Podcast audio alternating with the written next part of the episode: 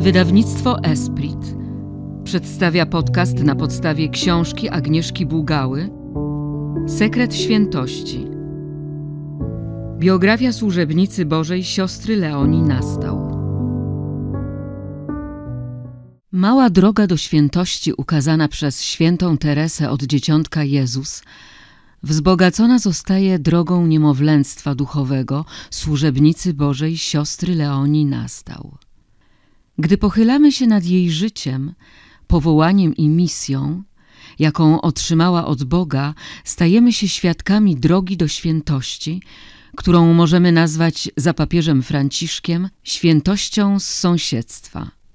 Kiedy zgłębiamy życie naszej kandydatki na ołtarze, odsłania się przed nami obraz wspaniałej postaci nacechowanej wielką otwartością na Boga i drugiego człowieka. Leonia Nastał pokazuje swym życiem, co znaczy Boży upór, jak podejmować trudne zadania, jak dostrzegać Jezusa w drugim człowieku i jak w życiu codziennym stawać się siewcą Bożej miłości. Siostra Leonia wstąpiła do zakonu dość późno, jak na ówczesne lata, bo w dwudziestym drugim roku życia. Było to spowodowane wieloma względami – a nade wszystko brakiem zgody ojca. Okazuje się, że w tym względzie nic się nie zmieniło do dziś. Gdy bowiem córka informuje swoich rodziców o pragnieniu pójścia do klasztoru, możemy być niemalże pewni, że napotka na opór z ich strony. Jesteśmy świadkami jakiegoś niezrozumiałego przekonania, że życie zakonne to coś strasznego – Jednakże wierna miłość Leonii do Boga zaowocowała nie tylko zgodą ojca na rozpoczęcie życia zakonnego, ale również w późniejszym czasie jego nawróceniem i codziennym uczestnictwem w Eucharystii. Spoglądając na czas pobytu siostry Leonii w klasztorze sióstr służebniczek, a było to zaledwie 14 lat, widzimy jej zwykłość w niezwykłości – z jednej strony podejmowała ona codzienne obowiązki, a z drugiej wypełniała trudne posługi, które wymagają radykalnych decyzji. W tym wszystkim potrafiła prowadzić głębokie życie duchowe, które zaowocowało przeżyciami mistycznymi. Doświadczyła przy tym wielkich ciemności duchowych, oschłości i trudności w zrozumieniu wszystkiego, co Bóg jej przygotował. Sekret świętości Leonii to droga do niemowlęctwa duchowego. Współcześnie jesteśmy nastawieni na bycie dorosłym.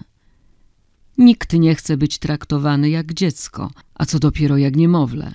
Młodzi rzadko kiedy akceptują nazywanie ich dziećmi. Bardzo wcześnie chcą zacząć decydować o sobie – Pragnienie niezależności, bycia samowystarczalnym zaczyna coraz bardziej dominować w dzisiejszym świecie.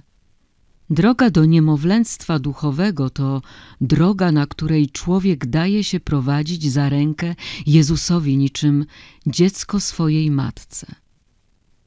Jest to droga bliskości, zaufania i oddania. Wszystko to wpisuje się w Jezusowe słowa – jeśli nie staniecie się jak dzieci, nie wejdziecie do Królestwa Niebieskiego.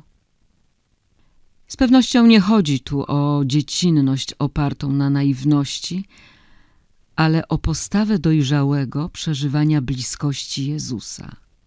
Taka postawa sprawia, że każde wydarzenie jest interpretowane w perspektywie Bożego Słowa. Każda zaś sytuacja oddana Jezusowi nabiera nowego znaczenia. Tak rodzi się świętość, która objawia się w codzienności. Zgłębiając życie siostry Leonii, jesteśmy pociągani świadectwem jej miłości do Boga i bliźniego.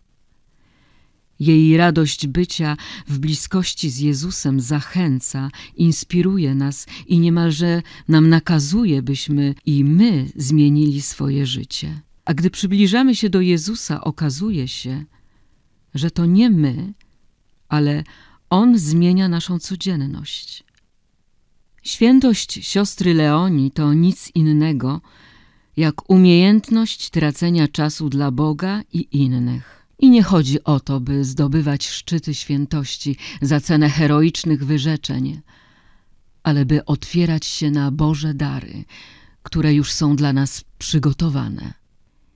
Im bardziej staniemy się otwarci na te Boże niespodzianki, tym bardziej będziemy cieszyli się życiem, tęsknili za niebem i stawali się światłem nadziei w dzisiejszym świecie, jakże często pogrążonym w smutku, ciemności, podziałach i beznadziejności. Każdy z nas na swój sposób jest dzieckiem i pragnie ciepła, miłości, czucia się potrzebnym i zaopiekowanym. Siostra Leonia odkrywa przed nami swój sekret świętości. Zaufanie, prostotę, otwartość, wrażliwość i bezinteresowność. Pokazuje nam, jak przyjmować cierpienie, jak owocnie je przeżywać i jak nadać sens temu, co trudne i bolesne. Niech ten czas stanie się naszym powrotem do tego, co wydaje się dziś niemodne, przestarzałe i nieaktualne. Pozwólmy, by Jezus poprowadził nas za rękę i zaopiekował się nami. Bóg mówi do siostry Leoni. Teraz z serca mojego wyrywa się prośba do Ciebie. Wejdź zdecydowanie na tę najmniejszą, najkrótszą ku niebu drożynę dla uczczenia tajemnicy mego niemowlęctwa. Dotąd nikt nie oddał się całkowicie tej tajemnicy. Latem 1934 roku Polska zamiera. Potężne ulewy, które przez kilka dni pompują do gruntów i rzek hektolitry wody, kończą się kataklizmem. Koryta rzek nie mieszczą już wody, fale powodziowe wzbierają na rzekach. Kulminacja następuje w poniedziałek 16 lipca. W okolicach hali gąsienicowej spada 255 mm deszczu. To do dziś niepobity rekord. Wylewają Dunajec, Raba, Poprad i Wisłoka. Fale wody suną na północ, ale straty gospodarzy, którym woda zalała całe pola są ogromne. Wody powodzi zalewają 23 powiaty, toną wsie, lecz także miasta, Zakopane, Nowy Sącz, Nowy Targ i Rzeszów. Aż 55 osób traci życie w walce z żywiołem. Rząd II Rzeczpospolitej szacuje straty na 60 milionów złotych. W tym czasie siostra Leonia pracuje w Starej Wsi. Pomaga siostrom przygotowującym się do egzaminów, pisze poezję i referaty, planuje teksty inscenizacji, odpisuje na listy. W jaki sposób uczestniczy w dramacie powodzi i szkodach wyrządzonych przez wodę, nie wiadomo, choć wylewająca się każdego roku stobnica przy takich opadach deszczu z pewnością nie oszczędza pobliskiego klasztoru. Tuż przed powodzią 13 lipca Leonia składa Jezusowi kolejny prywatny ślub.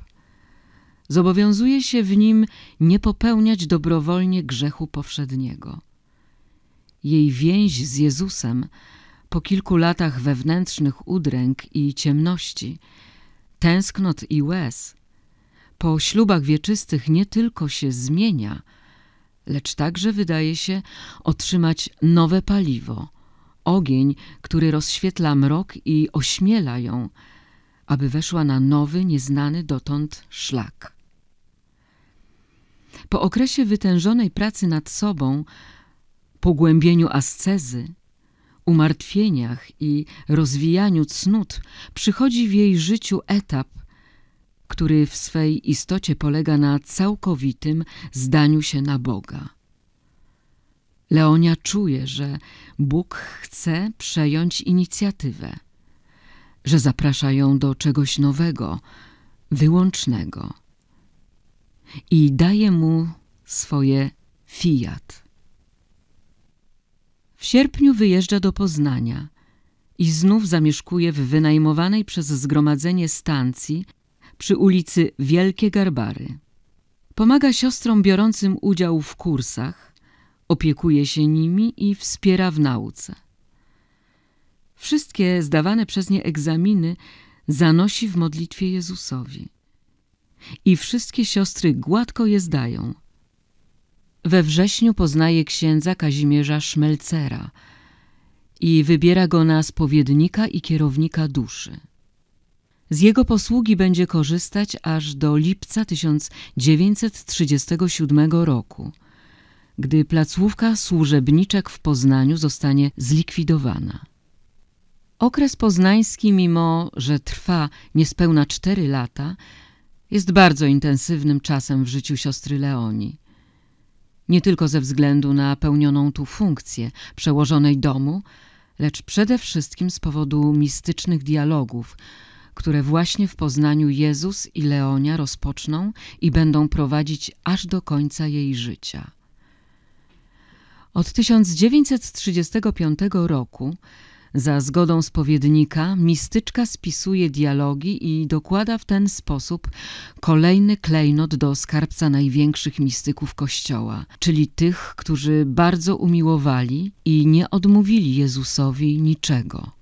Zapiski rozmów z Jezusem, Jego próśb, objawień, żalów, smutków, pocieszeń, nakazów i orędzi – Siostra Leonia prowadzi od września 1935 do 1939 roku.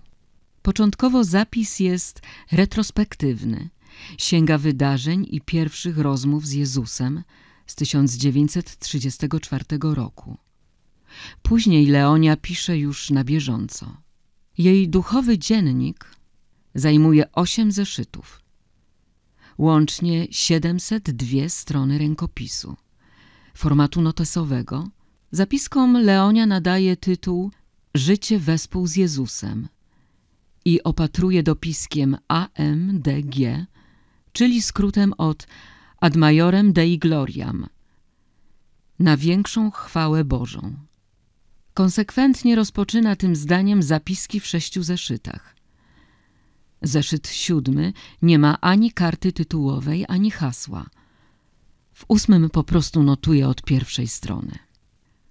Najobszerniejszy jest zeszyt pierwszy, który obejmuje okres dialogów prowadzonych z Jezusem od maja 1934 roku do czerwca 1936 i mieści się na 260 stronach. Drugi, dużo krótszy, datuje się od 2 lipca 1936 roku. Trzeci jest zapisem trzydniowego skupienia, które Leonia odprawia od 4 do 8 sierpnia 1936 roku. Czwarty obejmuje okres od 15 sierpnia do 29 października 1936 roku piąty do stycznia 1937, a szósty zaczyna się w styczniu i kończy w maju 1937 roku. Zeszyt siódmy to zapiski ze Szczawnicy. Siostra Leonia przebywa tam od października 1937 roku a zapiski w nim zaczyna 22 grudnia i kończy 12 lutego 1939 roku. Zeszyt ósmy nie jest datowany, choć został podzielony na dwie części. W pierwszej pismo jest równe, staranne, pojawiają się odniesienia do wcześniejszych notatek. Druga część zeszytu zaczyna się od strony 32, Leonia pisze ołówkiem, chwiejnie, inaczej niż we wcześniejszych zeszytach.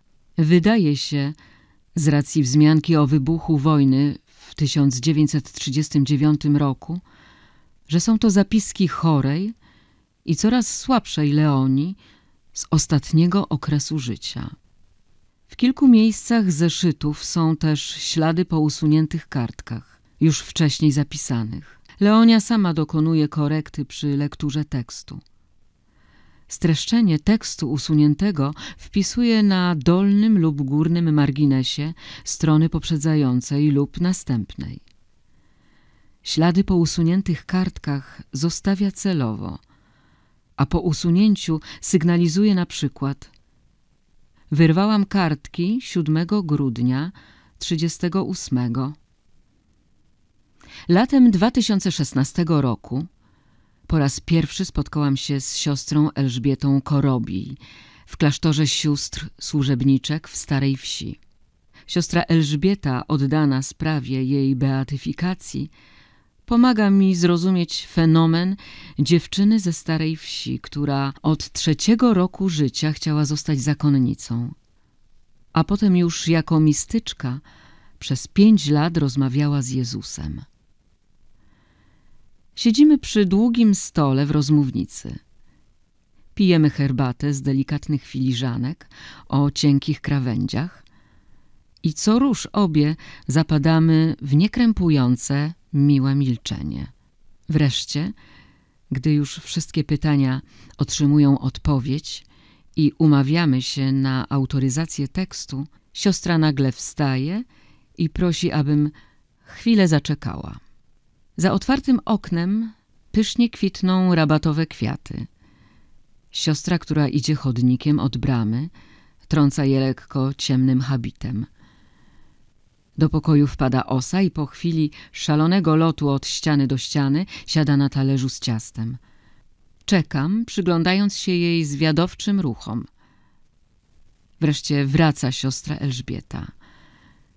Obarczona pudełkiem, przyjmuje pomoc w zamknięciu drzwi. Uśmiecha się tajemniczo i nic nie mówi, a ja czuję nagle przeszywający mnie dreszcz. Jeszcze nie jestem pewna, co może znajdować się w pudełku, ale podejrzewam, że ma to związek z siostrą Leonią. Po chwili siostra wyjmuje z kartonu niewielki stosik beżowych kajecików. Kładzie je przede mną na stole, a ja zaczynam rozumieć, na co patrzę. To dzienniki Leoni, najcenniejsze zapiski, zeszyty wielkiej miłości. Otwieram pierwszy, najgrubszy i na pierwszej stronie widzę drobne, równe pismo, kreślone niebieskim atramentem. W lewym górnym kąciku kartki znajduje się maleńki krzyżyk. W prawym jedynka, numeracja strony. Na górze wyodrębnione i czytelne widnieje najważniejsze życiowe wyznanie siostry Leonii – słowa niosące jej historię poza ramy czasu, w którym żyła. Wyznanie, które sięgnęło serca Boga i On, ujęty Jego szczerością, odpowiedział Uwierzyłam miłości. Profesor Urbański podkreśla, że charakterystycznym rysem życia mistycznego siostry Leonii jest droga niemowlęctwa duchowego, którą przekazał jej Jezus, a Leonia otrzymała przesłanie po to, aby każda chwila życia Jezusa miała całe zastępy dusz uwielbiających, kochających i naśladujących Go. Okres niemowlęctwa również. I rzeczywiście, w historii Kościoła nigdy jeszcze Jezus nie odsłonił nikomu szczegółów pierwszego okresu swojego życia po wcieleniu i narodzeniu. Owszem, byli święci zakochani w Jezusie, którzy adorowali Go w osobie dzieciątka Jezus – na przykład święty Franciszek z Asyżu. Święta Teresa z Lizie nawet przyjęła tytuł Teresy od dzieciątka Jezus. Świętego Antoniego z Padwy w tradycji przedstawiano jako świętego z dzieciątkiem na podstawie świadectwa hrabiego, który gościł u siebie słynnego kaznodzieję i był świadkiem sceny, gdy święty trzymał w ramionach uśmiechnięte dziecko. Wielkim zakochanym w dzieciątku Jezus był ojciec Pio, który ze wszystkich świąt najbardziej lubił Boże Narodzenie i zapisał się w historii Kościoła jako wyjątkowy czciciel Jezusa, malucha. Według świadectw aż trzykrotnie został przyłapany na noszeniu w ramionach tajemniczego dziecka, zawsze w okresie Bożego Narodzenia. Lucia Jadanca z Pietrelciny, duchowa córka ojca Pio, chciała spędzić Wigilię Bożego Narodzenia w klasztorze w San Giovanni Rotondo. Otrzymała na to zgodę razem z trzema innymi kobietami. Był wigilijny wieczór. Trwały przygotowania do mszy świętej, odprawianej o północy. Z powodu dokuczliwego zimna ojcowie ustawili w zakrystii naczynie z ogniem. Kobiety zasypiały. Lucia odmawiała różaniec. Nagle ojciec Pio zszedł ze schodów zakrystii i zatrzymał się przy oknie. Ukazała się aureola ze światła, a w ramionach ojca Pio dzieciątko Jezus. Kiedy wizja znikła, ojciec zauważył Łucję, podszedł do niej i zapytał – Łucjo, co widziałaś? Ona odpowiedziała – Ojcze, wszystko widziałam. Wtedy ojciec Pio surowo jej przykazał – Nikomu nic o tym nie mów. W świadectwach o życiu siostry Leonii nie ma takich zeznań. Nikt jej nie widział z Jezusem tulonym w ramionach, ale w dzienniku duchowym znajdujemy opis z 31 stycznia 1939 roku ze Szczawnicy, gdy Leonia opowiada. Tuż obok Ojca Niebieskiego stanęła Matka Niepokalana, trzymając na rękach Bożą dziecinę. Maryja rzekła – odnajdziesz w Trójcy Najświętszej boskie dzieciątko, gdy przyjdziesz do nieba. Pan Jezus wyciągnął do mnie swe rączki i rzekł Weź mnie, jam Twój. Wzięłam Boże dziecię na ręce, a ono przytuliło się do mojego ramienia, patrząc głęboko w moje oczy. A to spojrzenie napełniło mnie radością i szczęściem. 8 stycznia 1937 roku, gdy w drugą oktawę uroczystości Bożego Narodzenia Pan Jezus pozwala jej przeżyć Jego pierwsze chwile wstające, Leonia odwiedza Betlejem. To przed nią Jezus odsłania też tajemnicę swego niemowlęctwa i zobowiązuje ją do opowiedzenia o niej światu, a świat do podążania tą, jak sam nazywa najkrótszą drogą do świętości. Wybiera Leonię, by towarzyszyła mu w pierwszych latach spędzonych na ziemi i w specjalny sposób oddała swoje życie na uwielbienie jego niemowlęctwa. I ona to wybranie przyjmuje. W maju 1934 roku, jeszcze przed powodzią stulecia, ale już po ślubach wieczystych, Siostra Leonia pracuje w starej wsi. Po kilkuletniej ciemności i oschłości do jej duszy zaczyna zaglądać światło. Na początku ledwie błyska, ale już niedługo potem rozświetli jej serce i umysł i będzie świecić coraz mocniej, z małymi zaćmieniami w duszy, aż do śmierci. Leonia pisze w dzienniku. Kiedy sięgam myślą w najdawniejszą przeszłość, w chwilę modlitwy, samotności, skupienia, zauważam, że nieraz otrzymywałam w duszy pouczenia, jak mam jakąś prawdę rozumieć. Było to żywe światło wewnętrzne, które sprawiało, że już o danej prawdzie nigdy wątpić nie mogłam. Niestety nie umiałam z tego korzystać. Cieszyłam się rozkoszą poznania, ale kończyło się wszystko na uczuciu, co najwyżej na opowiedzeniu wszystkiego drugim w rozmowach duchowych. Marnowałam łaski Boże, bo łaską nazywam owe światła wewnętrzne i Jezus udzielał mi ich coraz mniej. Czułam, że się boi, że Go zdradzę. Miał Pan Jezus słuszność. Pogrążył mnie w ciemnościach aż wreszcie sam się ulitował i podniósł moją duszę ponad nią samą przed swe oblicze. Zdaje mi się, że Pan Jezus przygotowywał moją duszę do usłyszenia głosu miłości. Rzeczywiście dobrze rozpoznaje sygnały. 20 maja w niedzielę zesłania Ducha Świętego Bóg wybiera moment na to, aby przemówić do Leoni w taki sposób, którego ona już nigdy nie zapomni. Nie grzmotem i błyskawicami, ale szeptem, w dodatku w ciszy nocy. Pogrążona we śnie Leonia podrywa się na dźwięk głosu. Niby bezdźwięcznego, ale dla niej fizycznie zupełnie słyszalnego. Miłością wieczną umiłowałem cię, mówi głos. Serce zadrżało radośnie. Dusza zerwała się jak ptak uskrzydlony ku Bogu. Usta wyszeptały. Boże, ja Ciebie też kocham, ale jeżeli to Ty jesteś, pozwól mi zasnąć, bo mnie nie wolno o tej porze rozmawiać z Tobą. Ja mam spać do oznaczonej godziny. I zasnęłam, pełna radosnego uniesienia i szczęścia. Notuje siostra Leonia. Jej reakcja wydaje się niepojęta. Jest w stanie zasnąć w takiej sytuacji, po takim wyznaniu, a jednak robi to, co jak się potem okaże, Jezusowi bardzo się podoba. Podoba mi się posłuszeństwo i pokora duszy. Posłuszeństwo było mi jedną z najdroższych cnót w życiu zakonnym. Pielęgnowałam je w swojej duszy jak kwiat cieplarniany.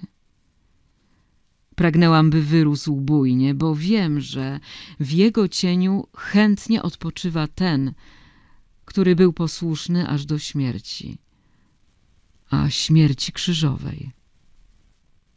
Pisze siostra Leonia do matki generalnej w ostatnich dniach przed śmiercią. Rozmowy z Jezusem odnotowane w omówionych już zeszytach będą trwały aż do śmierci Leoni, czyli przez ponad pięć lat. Od 20 maja 1934 roku nic w jej życiu nie będzie ważniejsze od wypełnienia ślubów jeszcze gorliwiej, uczestniczenia w Eucharystii przy każdej możliwej okazji, odprawiania drogi krzyżowej, wynagradzania za świętokradztwa kapłanów i osób przyjmujących komunię w stanie grzechu, modlitwy i umartwień za wszystkich oraz wyniszczającej służby ludziom, których spotyka w klasztorze i poza nim. Dziennik duchowy siostry Leoni Uwierzyłam miłości, który siostry służebniczki po raz pierwszy wydają w 2000 roku, doczekał się już trzech wznowień.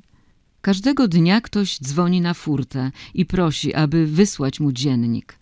Najlepiej jak najszybciej.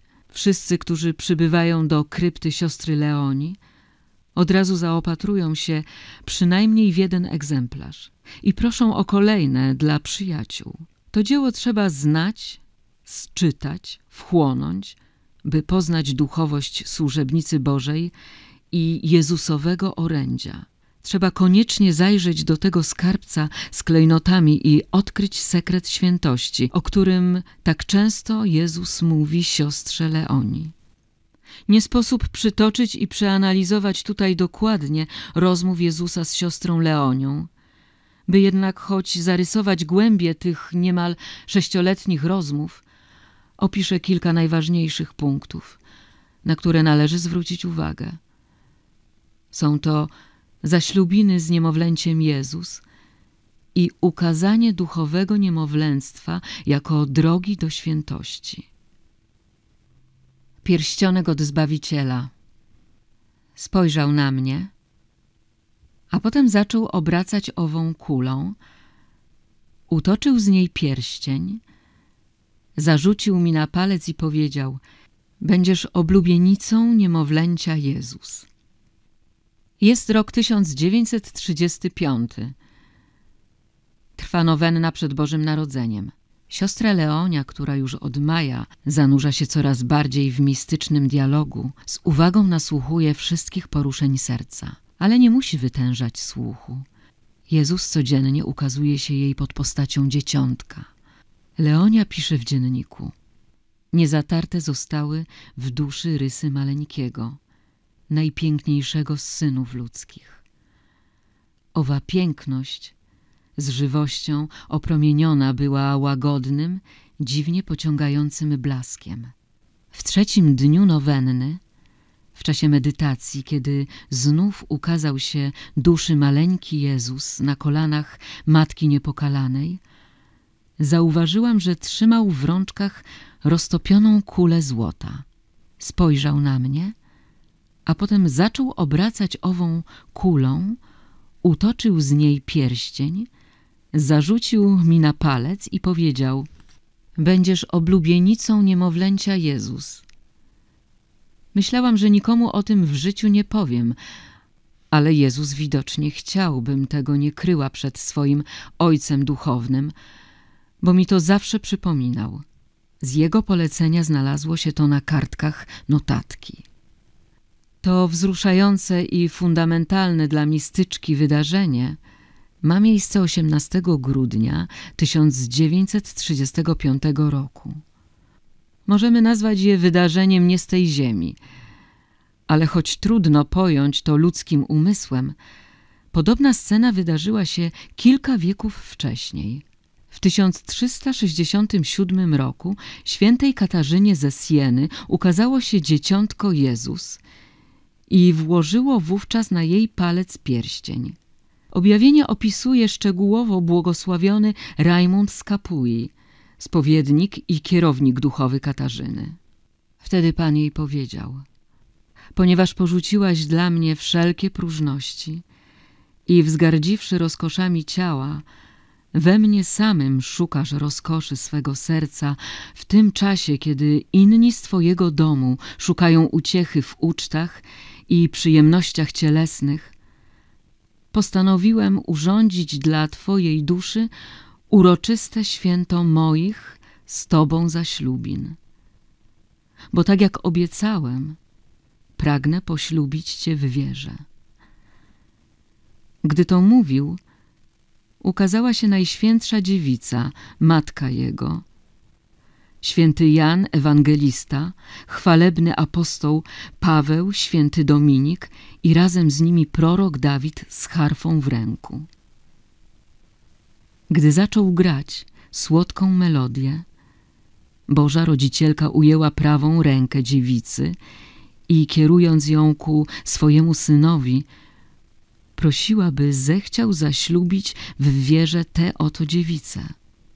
Syn Boży z uśmiechem, wyrażając zgodę, wziął złoty pierścień z czterema perłami i przepięknym diamentem po środku i włożył go na palec dziewicy, mówiąc Zaślubiam cię w wierze, ja, twój Stwórca i Zbawiciel, i dopóki w niebie nie będziesz ze mną odprawiać godów wiecznych, niech ten ślub będzie nienaruszony.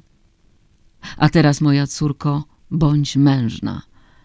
Bez żadnej zwłoki wykonuj wszystko, co zarządzi moja opatrzność, bo jesteś zbrojna mocą wiary i wszystkie przeciwności szczęśliwie pokonasz. Po tych słowach widzenie skończyło się, ale na palcu pozostała obrączka, widoczna jednak tylko dla niej – a nie dla innych. Warto zwrócić uwagę na to, że 16 grudnia 1935 roku Jezus sam proponuje Leonie odprawienie nowenny. Leonio, rozpocznijmy życie wespół w ściślejszym tego słowa znaczeniu. Pójdź do serca mej Matki Niepokalanej, spędź dziewięć dni poprzedzających uroczystość Bożego Narodzenia przy tym najsłodszym sercu, razem ze mną. Każdy z dziewięciu dni poświęć ku uczczeniu jednego z dziewięciu miesięcy, jakie spędziłem w tym raju dziewiczym. W innym miejscu Jezus nawiązuje do duchowej drogi małego kwiatka z Lizie. Mówi Sługa moja Teresa od dzieciątka Jezus doszła do doskonałości drogą dziecięctwa duchowego. Postąp o jeden szczebel wyżej, a raczej stąp o jeden stopień niżej, do niemowlęctwa duchowego. Relacje świętej Teresy i Leoni są bardzo ważne. Jezus nie wspomina o francuskiej karmelitance bez powodu. Wie przecież, że jedną z najważniejszych lektur duchowej formacji są dla Leoni dzieje duszy. Wie też, jakim podziwem Leonia darzy Teresę i w ilu aspektach próbuje ją naśladować. Rzadko jednak zdarza się, by Jezus opowiadał jednej kochającej go osobie o innej, która także jest mu szczególnie droga. Święta Teresa od dzieciątka Jezus i służebnica Boża Leonia nastał, nigdy się nie spotkały. O Teresie napisano już wszystko. I choć przeanalizowano na wskroś nawet drobne zapiski i notatki najmłodszej doktor Kościoła, mimo to wciąż zadziwia wspomnienie ukryte w rodzinnych listach. Kiedy Teresa miała zaledwie trzy i pół roku, każdego wieczoru przed zaśnięciem pytała Boga, czy był dziś z niej zadowolony. Jeśli otrzymała odpowiedź pozytywną, Wtedy dodawała, a Najświętsza Dziewica także. Jest prawdą, że moc Bożego Narodzenia 1886 roku zdecydowała o moim powołaniu. Lecz, by określić ją jaśniej, muszę ją nazwać nade wszystko nocą mojego nawrócenia. Tej błogosławionej nocy, o której napisano, że dodaje blasku szczęściu Boga samego – Jezus, który stał się dzieckiem z miłości do mnie, raczył wyzwolić mnie z powijaków i ułomności dzieciństwa. Przemienił mnie tak bardzo, że odtąd nie rozpoznawałam samej siebie, pisze Teresa. I przyznaje ona, która w wieku niespełna czterech lat dba o sprawienie Bogu przyjemności, że Bóg musiał uczynić cud, aby mogła w jednej chwili dojrzeć. I cud ten uczynił właśnie w noc Bożego Narodzenia. Od tamtej pory rozpoczęła się jej szczególna więź z dzieciątkiem Jezus. Leonie i świętą Teresę łączy nie tylko czuła miłość do Boga, który przyszedł do nas jako niemowlę i dziecko, lecz także niezwykle ciekawy punkt ich historii. Otóż święta z Lizie miała cztery siostry, a jedna z nich, trzecia w kolejności urodzenia, otrzymała podczas chrztu imię Leonia. Od najmłodszych lat przysparzała rodzicom wielu trudności wychowawczych. Trzykrotnie wstępowała do klasztoru i z niego występowała, by wreszcie odnaleźć swoje powołanie w zgromadzeniu sióstr wizytek. Chce równocześnie wzrastać i pozostać mała. Oto jedyna moja ambicja. Ukryć się jak pokorny fiołek pod liśćmi doskonałej uległości zakonnej. Napisała w 1899 roku, gdy próba wreszcie się powiodła. Była prawdopodobnie pierwszą osobą, która podjęła w życiu duchowym małą drogę wyznaczoną przez jej rodzoną siostrę Teresę od dzieciątka Jezus. Zresztą Leonia Martin uwielbiała czytać siostrzane dzieje duszy. A idąc drogą dziecięctwa duchowego, przezwyciężyła trudny charakter, słabe zdrowie i kompleksy. Zmarła 17 czerwca 1941 roku, rok później niż Leonia nastał. Od 2015 roku trwa jej proces beatyfikacyjny i już teraz Leonia Martin jest uznawana za patronkę dzieci trudnych. Najważniejsze podobieństwo tych dwóch młodych kobiet, Leonii Nastał i Teresy, Dotyczy jednak sprawy fundamentalnej. Jeżeli wejdziesz na drogę niemowlęctwa, upodobnisz się najbardziej do Jezusa w hostii. do niemowlęctwa Bożego w żłóbku, mówi Chrystus do Leoni. I ona go słucha. Kontempluje maleńkość Jezusa i wszystkie swoje pragnienia i plany podporządkowuje Jego woli, rezygnując z własnej. To jest jej wyznanie miłości. Z kolei Teresa, obsypując żłóbek Jezusa płatkami róż, powtarza dialog przypisywany świętemu Bernardowi. Jezu, kto Cię uczynił tak małym?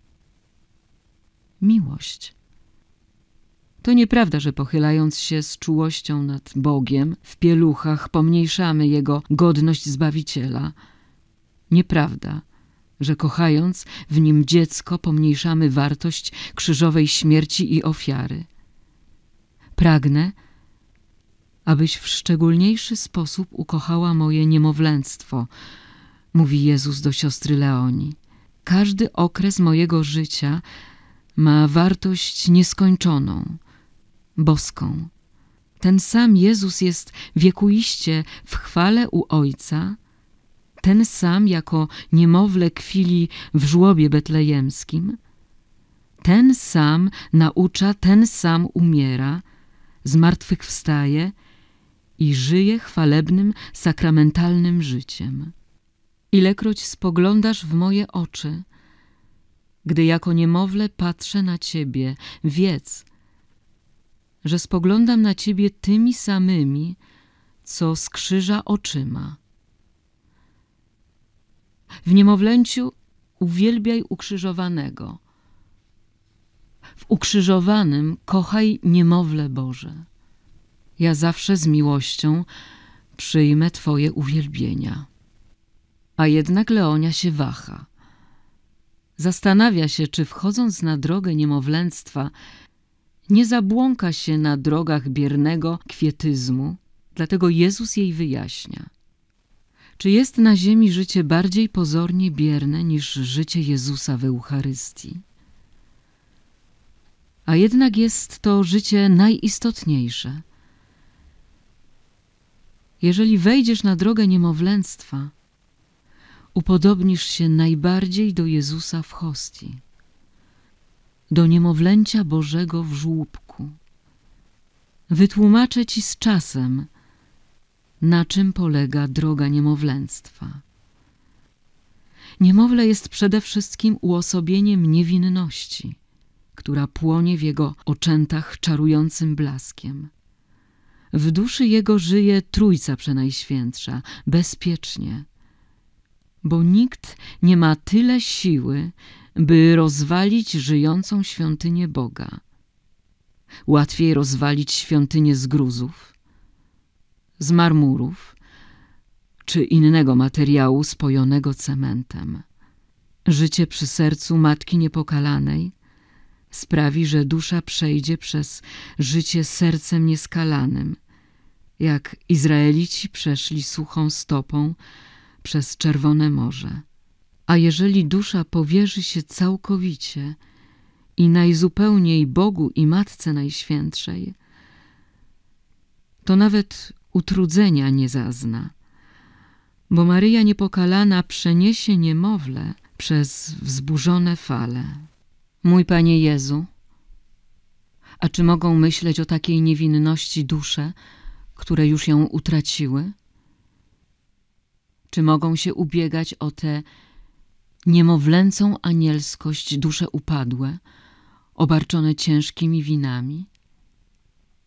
Tak, moje dziecię. Chrzest miłości przywróci im anielską niewinność niemowlęcia. Miłość żałująca zaprowadzi je pod krzyż, przed trybunał pokuty. Krew Jezusa spłynie na nich sakramentalnie, jak spłynęła z wodą chrzcielną i zastarzały grzesznik stanie się znowu czysty, jak niemowlę po chrzcie świętym. Leonio, dusze za mało wierzą w moc sakramentu pokuty, dlatego tak nieufnie odnoszą się do Jezusa, nawet po spowiedzi.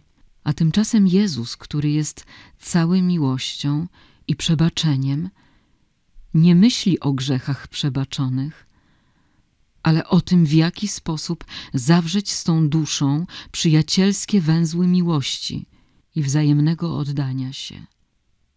Jezus wyjaśnia Leoni, że niemowlęctwo duchowe nie polega na tym, by większą część doby przesypiać, jak to czyni ludzkie niemowlę, ale na tym, by przez łaskę nabyć cech nadprzyrodzonych, które w niemowlęciu są naturalne, jak na przykład szczerość i prostota. Zachęca człowieka, aby przed Bogiem niczego nie ukrywał, by stawał takim, jakim jest, bez usprawiedliwień, bez kreacji. Jezus wie, co w nas jest. Przed Nim nie musimy udawać, aby Mu się przypodobać. Bóg wie, że każdy człowiek jest zdolny do popełnienia każdego grzechu. Dlatego odbiciem szczerości wobec Boga powinna być szczerość wobec spowiednika. Leonio, droga niemowlęctwa duchowego jest dostępna dla wszystkich. By wejść na nią, trzeba zstępować z wysokości pychy, rozumienia o sobie, ze szczytów urojonej wielkości, w niziny pokory i zapomnienia o sobie. Ludek prosty, niewykształcony może wejść na tę drożynę bez obawy, że nie zna szczytów zakrytych przed jego wzrokiem. Na nizinach uznania swej nędzy i słabości nie doznaje się zawrotów głowy. Mogą na drogę niemowlęctwa duchowego, na drogę naśladowania Jezusa niemowlęcia wejść także i ci, którzy złożyli doktoraty. Wystarczy im sobie przypomnieć, że Jezus niemowlę był mądrością samą, a jednak stał się cichy, pokorny, nieznany. Jeżeli stanowisko stawia uczonych na świeczniku, niech się starają o zachowanie pokory, łagodności, dobroczynności, by byli dla otoczenia tym, czym dobroczynne słońce jest dla ziemi, dla ludzi dobrych i złych. Jeżeli po swej pracy zawodowej wrócą do świątyni swego serca, znajdą tam Jezusa, który z nimi będzie przestawał poufnie, po przyjacielsku. A jeżeli będą pokornego serca, odsłoni im tajemnicę mądrości, która daje nasycenie, pokój, szczęście, za którym tak tęskni serce ludzkie. Nigdy wiedza nie może być przeszkodą w zjednoczeniu z Bogiem, bo poza nią kryje się ten, który stwarza zarówno umysły szukające wiedzy, jak i to, co je zaspokoić może. Wielkie umysły znajdą odpocznienie przy maleńkim Jezusie. Małe umysły znajdą wielkość, której pragną, a może zazdroszczą jej innym. Przy tym, który wyniszczył samego siebie, stając się maleńkim. Czy wiesz, Leonio, dlaczego tak wiele mówię o tej maleńkości? Oto dlatego, że Ojciec Niebieski pragnie się otoczyć najmniejszymi swoimi dziećmi. On najwyższy i nieogarniony, najczulej kocha najmniejszych. Niemowlęctwo duchowe wymaga bardzo wielkiej ofiary i zaparcia się samego siebie. To już prawie graniczy z unicestwieniem. Słowo unicestwienie trudne jest do zrozumienia dla istot, które czują w sobie energię życia, zdolność do działania, do tworzenia, do życia poniekąd niezależnego w rozumieniu ludzkim. Mało ludzi zastanawia się nad słowem unicestwienie. Słowo unicestwienie trudne jest do zrozumienia dla istot, które czują w sobie energię życia, zdolność do działania, do tworzenia, do życia poniekąd niezależnego w rozumieniu ludzkim. Mało ludzi zastanawia się nad słowem unicestwienie. Nawet nie wiedzą, co ono znaczy, jak je realizować. Niemowlęctwo duchowe ma im to ułatwić. Tu unicestwienie jest niejako ucieleśnione, uzmysłowione. Można mu się z bliska przyjrzeć, można je nawet pokochać, bo ono w swej prostocie jest tak czarujące. Człowiek jest nicością, ale przez zapomnienie o Bogu, o świętości życia, o Jego przeznaczeniu, jakże bardzo wyrasta w swoim mniemaniu ponad tę nicość, jak chciałby być czymś zupełnie niezależnym. Tymczasem Bóg żąda unicestwienia, a bardziej po ludzku powiedziane znaczy to Bóg żąda zmniejszenia siebie aż do rozmiarów niemowlęctwa, które, jak już wyżej powiedziałem, graniczy z unicestwieniem. Unicestwić swoje ja, by na jego miejscu zakrólowało ja Jezusowe. Ogólny plan drożyny niemowlęctwa duchowego już jest rzucony. Znajdą się dusze kochające, które wejdą w jego istotę, objaśnią i myśl Jezusa nie zginie. Więcej w książce Agnieszki Bugały Sekret świętości Biografia służebnicy Bożej siostry Leonii Nastał. Wydawnictwo Esprit